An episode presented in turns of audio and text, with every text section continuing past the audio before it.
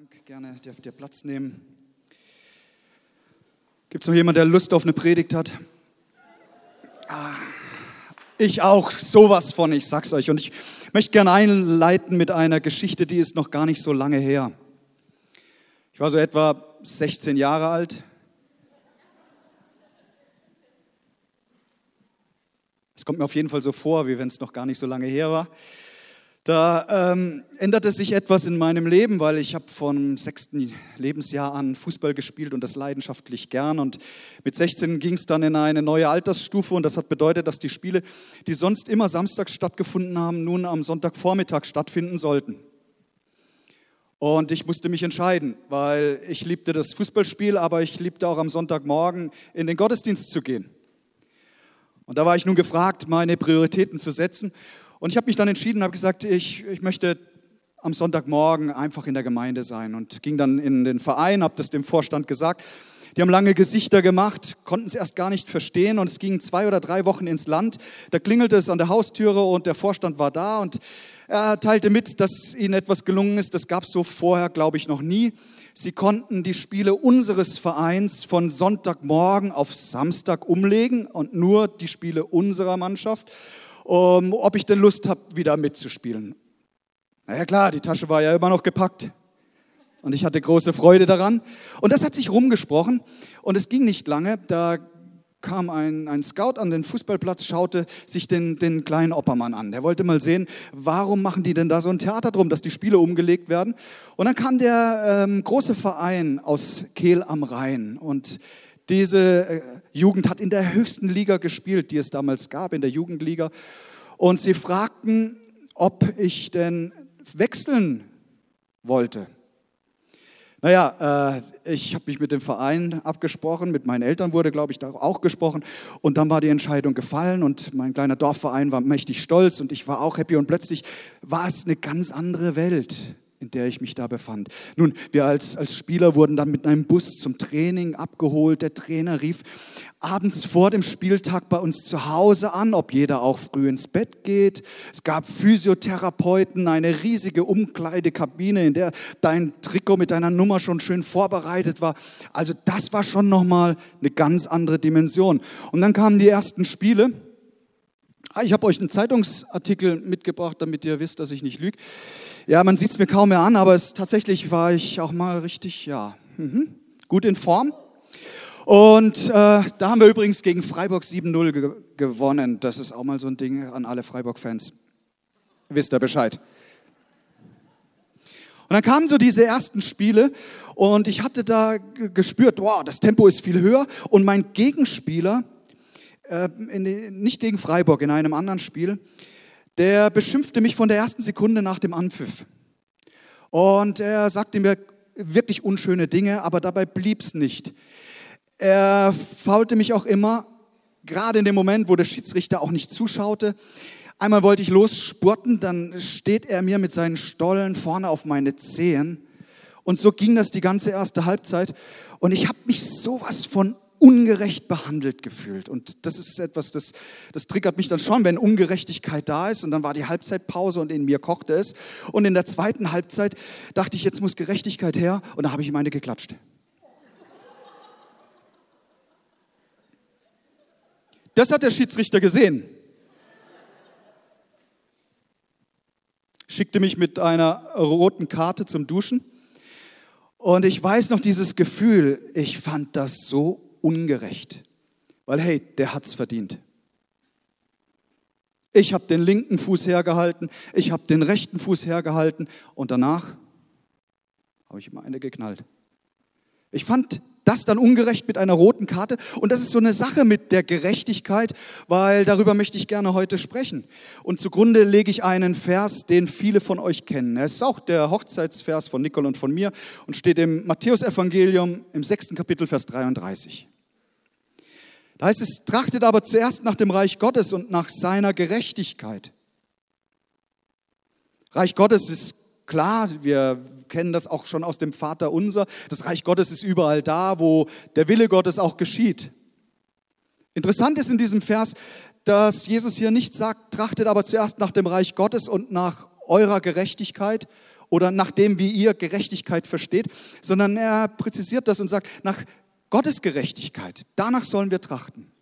Und ich glaube, es wird sich wirklich lohnen, mal über Gerechtigkeit nachzudenken und dann vor allen Dingen auch erweitert, wie sieht denn eigentlich Gottes Gerechtigkeit aus? Was ist Gerechtigkeit? Nun, zunächst einmal ein riesiges Thema in unserer Gesellschaft. Man spricht von Bildungsgerechtigkeit, von Klimagerechtigkeit, von sozialer Gerechtigkeit. Fair Trade ist so ein Riesenstichwort. Wenn du in die ARD-Mediathek gehst und mal suchst unter Gerechtigkeit, dann findest du eine Fülle an Beiträgen. Es gab mal sogar eine ganze Themenwoche dazu.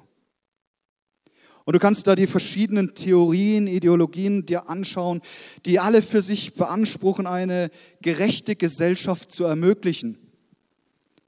Die Realität sieht anders aus. Es wird immer jemanden geben, der mehr hat als der andere, der populärer ist, mehr Freunde hat, irgendwie mit Schönheit äh, und, oder Reichtum glänzt. Also wir alle wissen, diese Welt ist, ist nicht fair und gerecht.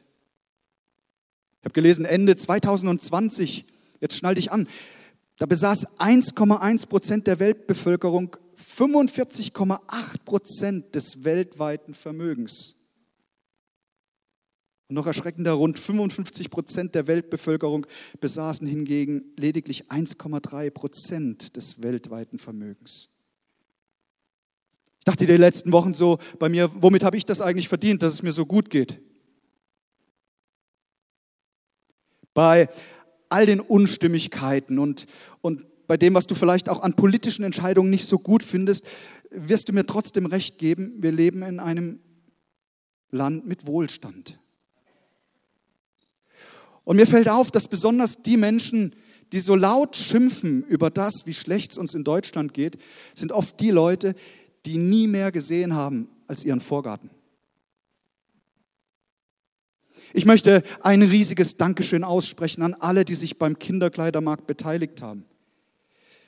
Wir behalten ja nichts davon zurück. Also der Erlös geht zurück an die Verkäufer. Wir haben quasi beim Kinderkleidermarkt nur Gewinner. Eltern kriegen günstige Kleidung, andere verkaufen sie wiederum und 15 Prozent behalten wir ein, um es nach Afrika zu geben, in die richtigen Notgebiete, in denen Kinder am Verhungern sind. Wir geben das in eine Initiative, die früher Jam hieß und jetzt For Africa. Und das Ziel ist, Kindern in der Not zu helfen. Nicole und ich haben vor einigen Jahren das selbst besucht. Wir wollten uns das anschauen. Wir sind nach Johannesburg geflogen und dort in das größte Township, das es da gibt in diesem Land. Wir waren da in Diepslop. Da findet ihr auch Bilder. Da sollte man nicht einfach so alleine reingehen. Das ist brandgefährlich. Aber wir waren eine Truppe, die geführt wurde und mit dem Ziel, dort einen Kindergarten aufzubauen, mit den Spendengeldern, die aus Deutschland kamen, Kinder zu versorgen. Und ich muss dir sagen, als dieser Kindergarten fertig war da, äh, und die Kinder kamen, mit den Betreuern dort rein, da blieb kein Auge von uns trocken. Das war so berührend zu sehen und von daher, ich möchte euch riesig danken, dass ihr euch beteiligt habt mit eurer Kraft, mit eurer Zeit, mit all dem Investment. Ihr seid große Klasse. Danke dafür.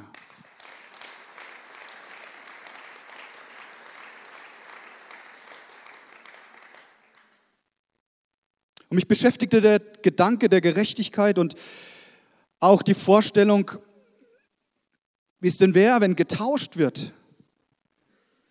Kannst du dir vorstellen, als Reisbauer in Madagaskar von morgens bis abends im Wasser zu stehen und, und dort deine Ernte irgendwie einzuholen? Kannst du dir vorstellen, eine Näherin in Bangladesch zu sein oder ein Soldat in der Ukraine? Das sind doch alles Vorstellungen, wo wir sagen, wow, geht es uns hier gut?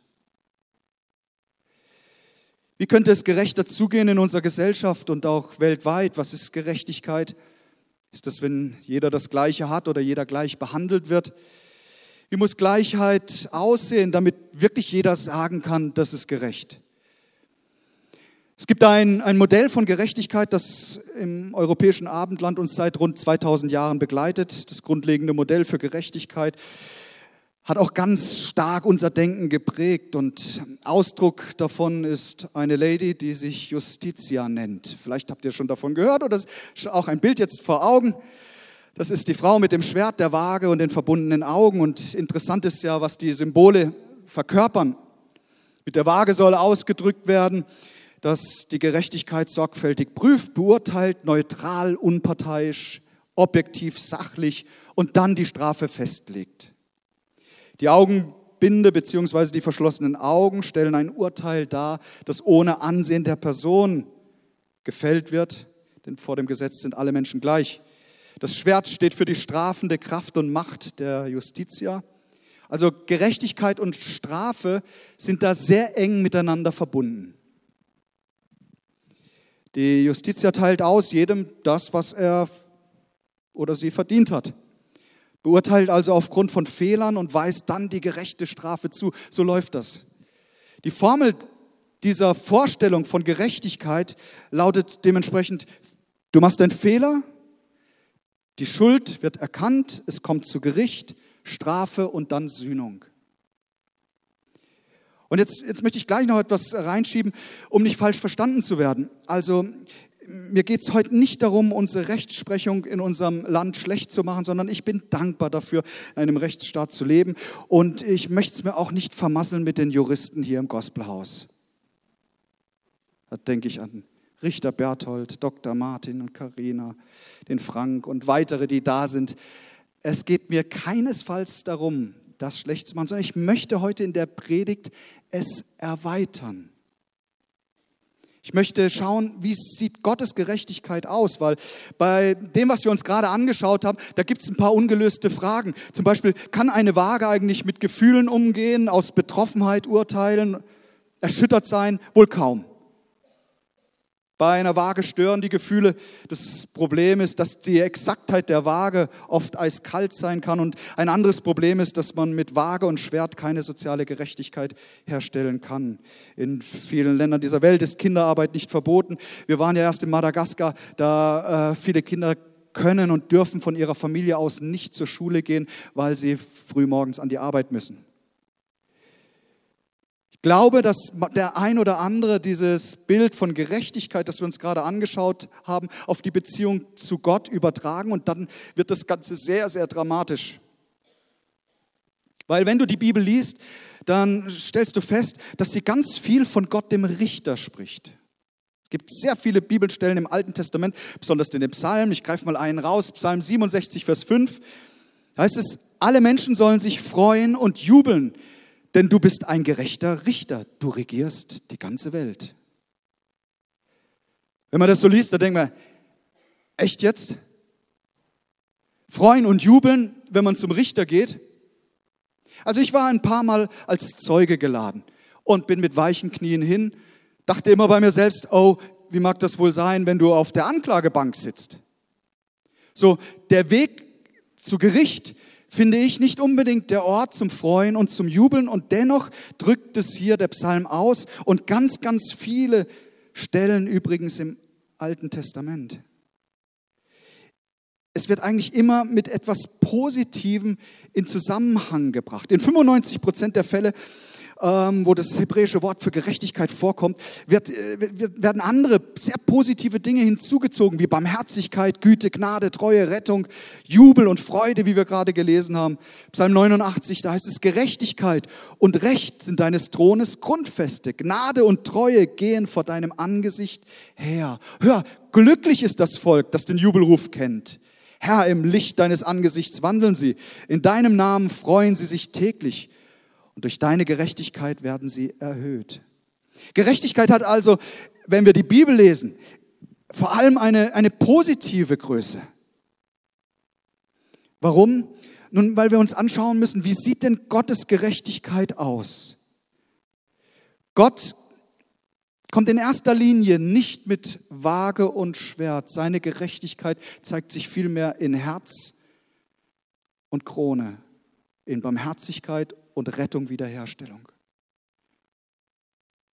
Gott sieht die Fehler unseres Lebens, die wir gemacht haben, und er liebt uns dennoch und will so sehr, dass wir seine Gerechtigkeit aufnehmen. Und das kann niemand von uns sich erarbeiten. Es ist nicht auf Leistung aufgebaut.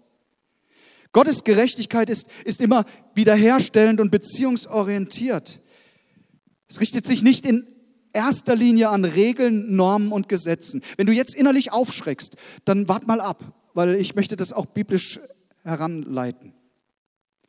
Gottes Gerechtigkeit ist darauf angelegt, dass Menschen, die von der Gesellschaft ausgestoßen waren, dass sie wieder in die Gemeinschaft integriert werden. Gottes Gerechtigkeit sehnt sich da, danach, dass Menschen, die, die fern sind von Beziehung zu Gott und untereinander, dass sie wieder in Beziehung hineinkommen.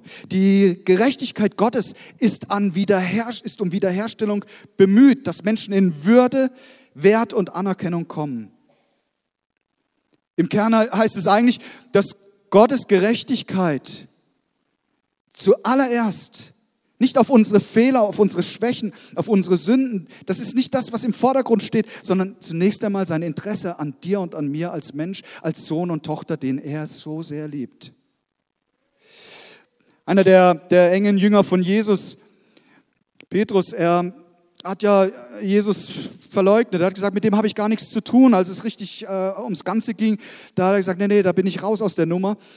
Und dann hat er eine Begegnung mit dem Auferstandenen und Jesus bringt ihm wieder in Wiederherstellung der Beziehung. Er gibt ihm auch wieder Würde und Anerkennung. Und dann, das verleitet Petrus dazu, dass er im, im ersten Brief, im vierten Kapitel, äh, folgende Aussage macht. Er sagt, Liebe sieht über Fehler hinweg, sie deckt sie zu.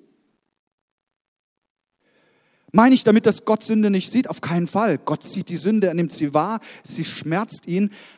Er liebt aber uns so sehr, dass er sich nicht davon abhalten lässt, uns immer wieder zu begegnen. Seine Liebe ging so weit, dass er, der ohne Schuld war, ans Kreuz ging. Und das ist wohl die größte Ungerechtigkeit, die es in der Weltgeschichte gab, dass Jesus, der ohne Schuld war, sein Leben gegeben hat für dich und für mich, für unsere Schuld. Da gibt es die, die Geschichte von der Frau, die beim Ehebruch erwischt wurde. Immer wenn ich das lese und äh, darüber nachdenke, sage ich, Mann, zum Ehebruch gehören doch zwei. Von dem Mann liest man gar nichts, nur die Frau wird da herangeschleift, vor die Füße Jesu geworfen und die Pharisäer haben den Stein in der Hand. Und die Waage und das Schwert sagt, jawohl, auf dieses Handeln steht der Tod. Jesus geht hin und wendet sich an die Pharisäer und sagt, wer von euch ohne Schuld ist, der werfe jetzt den ersten Stein. Und dann sagt uns die Geschichte, einer nach dem anderen ging, Jesus blieb zurück. Er, der berechtigt war, weil er ohne Sünde war, hatte keinen Stein in der Hand, sondern er war vielmehr bemüht um Wiederherstellung, um Würde. Er reichte der Frau die Hand und sagte, geh und sündige hinfort nicht mehr. Er bringt die Wiederherstellung. Das ist göttliche Gerechtigkeit. Es ist nicht abrechnen, sondern es ist zusammenführend. Jesus hebt also die Gerechtigkeit, wie wir sie manchmal verstehen, auf eine ganz neue Stufe, auf eine andere Stufe, nicht schuldorientiert, sondern auf Wiederherstellung ausgerichtet. Die Schriftgelehrten und Pharisäer haben mit, mit Waage und Schwert geurteilt, Jesus mit Herz und Krone. Wisst ihr, was der Hauptmann mit seinem Speer in der Seite von Jesus durchbohrte? Es war das Herz der Barmherzigkeit und die Krone auf seinem Haupt war das Zeichen der Rettung, so prophetisch schon hin auf das, was geschehen sollte. So lautet göttliche, die göttliche Formel für Gerechtigkeit. Sie lautet Gerechtigkeit, ein Fehler passiert, Schuld und dann kommt die Gnade von Gott ins Leben, Rettung und Wiederherstellung. Und danach streckt sich Gott aus, dass kein Mensch verloren geht, dass jeder die Rettung empfängt, annimmt. Und das können wir uns nicht erarbeiten, sondern das ist ein Geschenk. Die Bibel nennt es Gnade.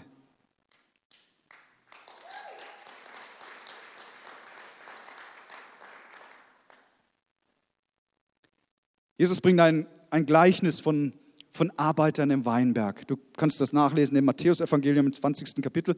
Und ganz ehrlich, eine ganze Zeit lang hat, hat mich dieses Gleichnis so dermaßen aufgeregt. Ich habe es auch nicht ganz nachvollziehen können. Jesus erzählt, da ist ein Weinbergbesitzer, der heuert Arbeiter an. Und die erste Truppe ist fleißig dran, früh morgens, und sie ackern den ganzen Tag in der Sonne und holen die Ernte rein. Und dann eine Stunde vor Feierabend kommt nochmal eine Truppe die helfen auch mit. Na, immerhin eine Stunde. Aber der Skandal ist, die kriegen alle den gleichen Lohn. Ich äh, kann den Ärger so gut nachvollziehen, weil ich selbst bei der Weinlese schon dabei war. Weißt du, wenn du hart arbeitest und dann kommt einer kurz vor Ende und setzt sich an den Tisch.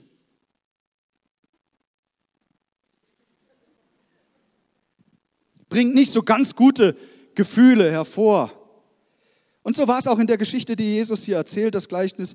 Dann traten die vor, die schon früher mit der Arbeit begonnen hatten. Sie meinten, sie würden nun mehr bekommen, aber auch sie erhielten alle nur den vereinbarten Tageslohn. Da beschwerten sie sich beim Grundbesitzer.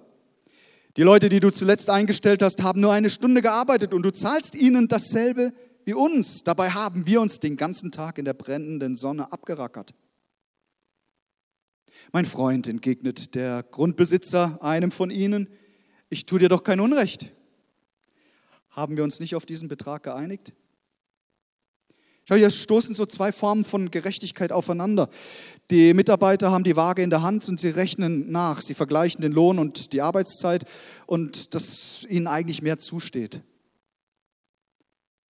Jesus erzählt im, im Lukas-Evangelium im 15. Kapitel die Geschichte von dem verlorenen Sohn, die ist uns allen bekannt. Und tatsächlich kann man verstehen, dass der ältere Sohn verärgert ist. Der Junge lässt sich sein Erbe ausbezahlen, verjubelt alles und dann kommt er nach Hause und anstatt dass ihn der Vater übers Knie legt, fällt er ihm um den Hals und macht eine Riesenparty. Und dann kommt der Ältere zum Vater und sagt, hey, das ist sowas von dermaßen ungerecht. Und der Vater sagt, du hättest alle Zeit feiern können. Das beste Kalb nehmen. Lukas 15, 28.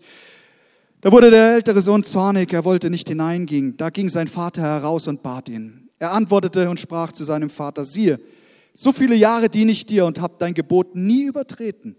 Und du hast mir nie einen Bock gegeben, dass ich mit meinen Freunden fröhlich wäre. Nun aber, da dieser dein Sohn gekommen ist, der dein Hab und Gut mit Huren verprasst hat, hast du ihm das gemästete Kalb geschlachtet. Der Vater aber sprach zu ihm, mein Sohn, du bist alle Zeit bei mir und alles, was mein ist, ist auch dein.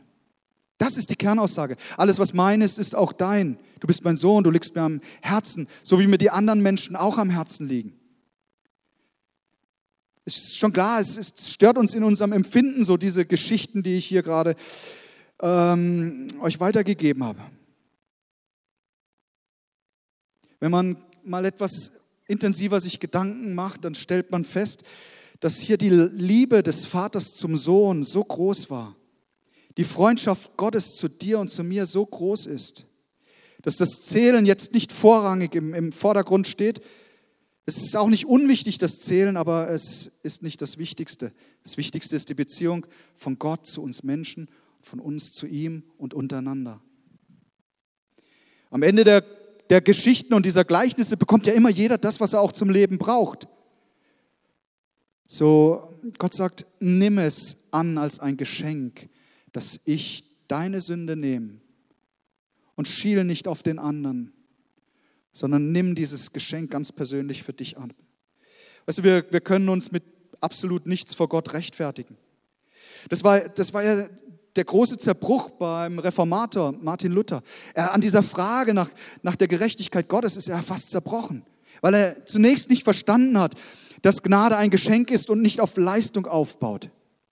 Nicht an unseren guten Werken und Taten sich orientiert. Und ich sage nicht, dass das nicht gut ist, engagiert zu sein. Nein, im nächsten Punkt werden wir darauf kommen. Aber es ist als eine Reaktion der Dankbarkeit auf die Liebe Gottes zu uns Menschen. Und das führt uns zu der Entscheidung zu sagen, ich möchte zuallererst nach deinem Reich trachten, Herr. Und nach deiner Gerechtigkeit. Und dann werde ich plötzlich die Menschen in meinem Umfeld auch anders wahrnehmen. Jesus sagt in Matthäus im fünften Kapitel im sechsten Vers, glücklich sind. Höre, wenn du glücklich sein willst, glücklich sind, die Hunger und Durst nach Gerechtigkeit haben, denn sie sollen satt werden. Das, Jesus sagt, da gibt es ein Verlangen in uns, eine Sehnsucht, dass das Reich Gottes sich ausbreitet und dass seine Gerechtigkeit, das Reich der Liebe, immer mehr zu den Menschen kommt. Reich Gottes heißt für Jesus eine ganz neue Dimension auch von Gerechtigkeit, die weit über unsere Vorstellung der Abrechnung hinausgeht. Reich Gottes heißt, jedes Leben soll Erfüllung empfangen. Niemand soll ausgeschlossen, zurückgesetzt werden. Du sagst, oh, das ist zu schön, um wahr zu sein, in so einer Welt zu leben. Und, und Petrus im zweiten Petrusbrief, er schildert das auch im dritten Kapitel. Er sagt, wir alle aber warten auf den neuen Himmel und die Erde, die uns Gott zugesagt hat. Wir warten auf diese Welt, in der endlich Gerechtigkeit herrscht. Ja, und Petrus hat recht. Diese Welt ist nicht fair und sie ist oft so ungerecht. Und ich weiß, hier sitzen einige Menschen, die Ungerechtigkeit in ihrem Leben erfahren haben. Aber es wäre fatal zu sagen, wir lehnen uns zurück und warten auf die Ewigkeit, um dort Gerechtigkeit zu, zu, erfahren. Ich glaube, ihr Lieben, wir können unseren Teil dazu beitragen, dass in dem Bereich, in dem wir uns aufhalten, mehr Gerechtigkeit hineinkommt. Wer es immer glaubt, sagt mal ein Amen. Wir begegnen der Welt mit göttlicher Gerechtigkeit und dann breitet sich das Reich Gottes aus. Du sagst, wann, wann ist denn das Reich Gottes? Ist es erst, wenn wir im Himmel sind bei, bei Gott? Jesus, er antwortet anders auf die Frage der Pharisäer im Lukas 17. Da wollten sie von Jesus wissen, wann wird denn Gottes Reich kommen? Er antwortete ihnen, Gottes Reich kann man nicht sehen wie ein irdisches Reich. Niemand wird sagen können, hier ist es oder dort ist es. Denn Gottes Reich ist schon jetzt da, mitten unter euch. Schau, es hat begonnen, es breitet sich aus. Und durch wen? Gottes Reich breitet sich aus durch dich und durch mich, die wir verstanden haben, seine göttliche Gerechtigkeit, die nicht abrechnet, sondern die vergibt auch denen, die schuldig geworden sind an uns, weil das beten wir ja im Vater unser. Wir sagen, dein Reich komme, dein Wille soll geschehen, wie im Himmel so auf Erden. Wir, wir beten nicht nur um das tägliche Brot, sondern wir sagen, Herr, vergib uns unsere Sünde und unsere Schuld, so wie wir vergeben denen, die schuldig geworden sind an uns. Und dann kommt göttliche Gerechtigkeit hinein in unser Umfeld. Dann werden wir befreit von dem Hass, von Bitterkeit. Dann wird die Spirale der gegenseitigen Zerstörung unterbrochen. Und ein Lebensstil wird geführt, der Gott so sehr gefällt. Jesus hat diese Gerechtigkeit Gottes übrigens absolut gelebt durch und durch. Er hat sich denen zugewandt, die abgelehnt wurden von den Menschen, die sich nutzlos gefühlt haben. Denen zugewandt, die auf einen Baum klettern mussten, nur damit sie wahrgenommen werden. Er hat sich den kleinen Menschen zugewandt, die wütend weggeschickt wurden, weil sie in den Augen der Jüngern zu jung und zu unbedeutend waren und nichts von Gott verstehen. All diesen Leuten wendet sich Jesus zu, den Aussätzigen, Zöllner. Er holt den Zachäus vom Baum und sagt, ich möchte heute Gemeinschaft mit dir. Er stellt Würde wieder her. Er nimmt die Scham aus dem Leben. Scham, Scham sagt ja nicht, du hast ein Problem. Scham sagt dir immer, du bist das Problem. Und da kommt Jesus, reicht uns die Hand und sagt, ich, ich nehme das aus deinem Leben hinaus und statte dich wieder aus mit Würde, mit der Krone und mit Barmherzigkeit. Gerechter Leben, wie, wie kann das funktionieren? In der Gerechtigkeit, die Gott uns zeigt. Nun, ein, ein, ein allererster Schritt wäre, bewusst wahrzunehmen, dass es da Menschen in meinem Umfeld gibt und an der Not nicht vorbeizugehen. Du kannst die Gerechtigkeit Gottes empfangen, jetzt gleich in einem Gebet, indem du ganz offen sagst, Herr, du hast für meine Schuld am Kreuz gelitten und nun bringe ich dir meine Sünde und meine Fehler. Und du erlebst die Gerechtigkeit Gottes. Und diese Dankbarkeit, die nimmst du zum Anlass und sagst, und Herr, zeig mir in meinem Umfeld, wo ich aufstehe gegen Ungerechtigkeit, wo ich Menschen in ihrer Not helfe, wo ich nicht mehr selbst nur, wo ich nicht mehr nur an mich selbst denke, sondern den anderen sehe. Im Gebet einstehe, aber auch ganz praktisch tatkräftig mit anpack. Als wir vor 20 Jahren von Stuttgart nach Baden-Baden gekommen sind, da hatten wir ein, eine Idee im Gepäck. Besonders die Nicole hat gesagt, ist so ein Kinderkleidermarkt in Stuttgart, den möchte ich hier gerne aufbauen. Wir selbst haben ja keine eigenen Kinder. Es war überhaupt kein Gedanke an Eigennutz da, sondern es war nur der Gedanke, wie können wir Not begegnen. Und aus dem, was damals so klein begonnen hat, ist so etwas Riesiges geworden, so ein riesiger Segen für so viele Menschen bis ans Ende der Welt. Sag also nicht, meine Tat ist zu klein. Wenn du Ungerechtigkeit mit der Gerechtigkeit Gottes begegnest, mit der Liebe, sag nicht, das ist so unbedeutend, zu klein. Nein, jeder von uns kann seinen Teil dazu beitragen. Und dazu lade ich uns ein, aufzustehen. Wir wollen uns noch äh, einen Moment nehmen, in dem wir mit Gott das Gespräch suchen. Jeder einzelne von uns ganz persönlich. Und ich finde es immer hilfreich, wenn wir die Augen schließen zum Gebet. Und Heiliger Geist, danke, dass du spürbar hier bist. Du gehst durch die Reihen und du bewegst die Herzen von jedem Einzelnen.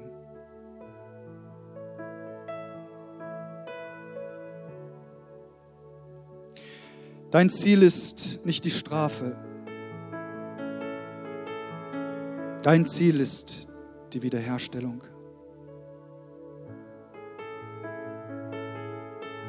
Du kommst mit der Liebe und begegnest jedem Einzelnen von uns. Herr, wir danken dir so sehr für deinen Tod am Kreuz, dass du auferstanden bist, du hast den Tod besiegt. Wir dürfen mit dir leben in Ewigkeit. Was für ein Vorrecht.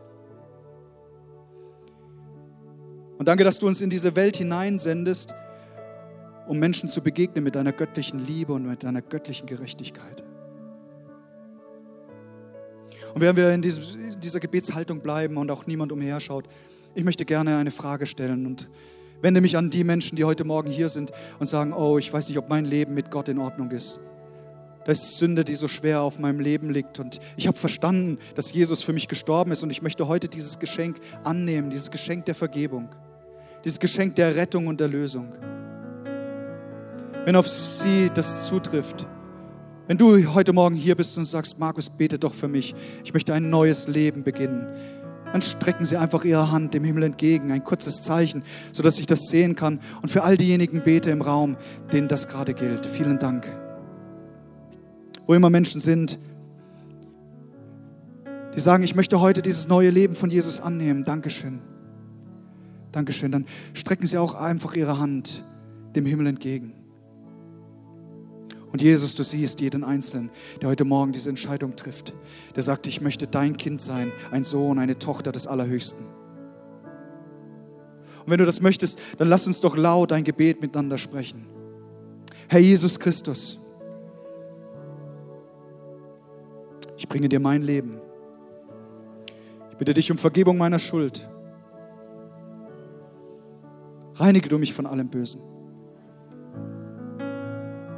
Danke, dass du mir mit deiner Gerechtigkeit begegnest. Dass ich neu anfangen darf. Dass ich dein Kind bin. Sende mich in diese Welt mit deiner göttlichen Liebe. Dass ich den anderen höher achte als mich selbst. In Jesu Namen.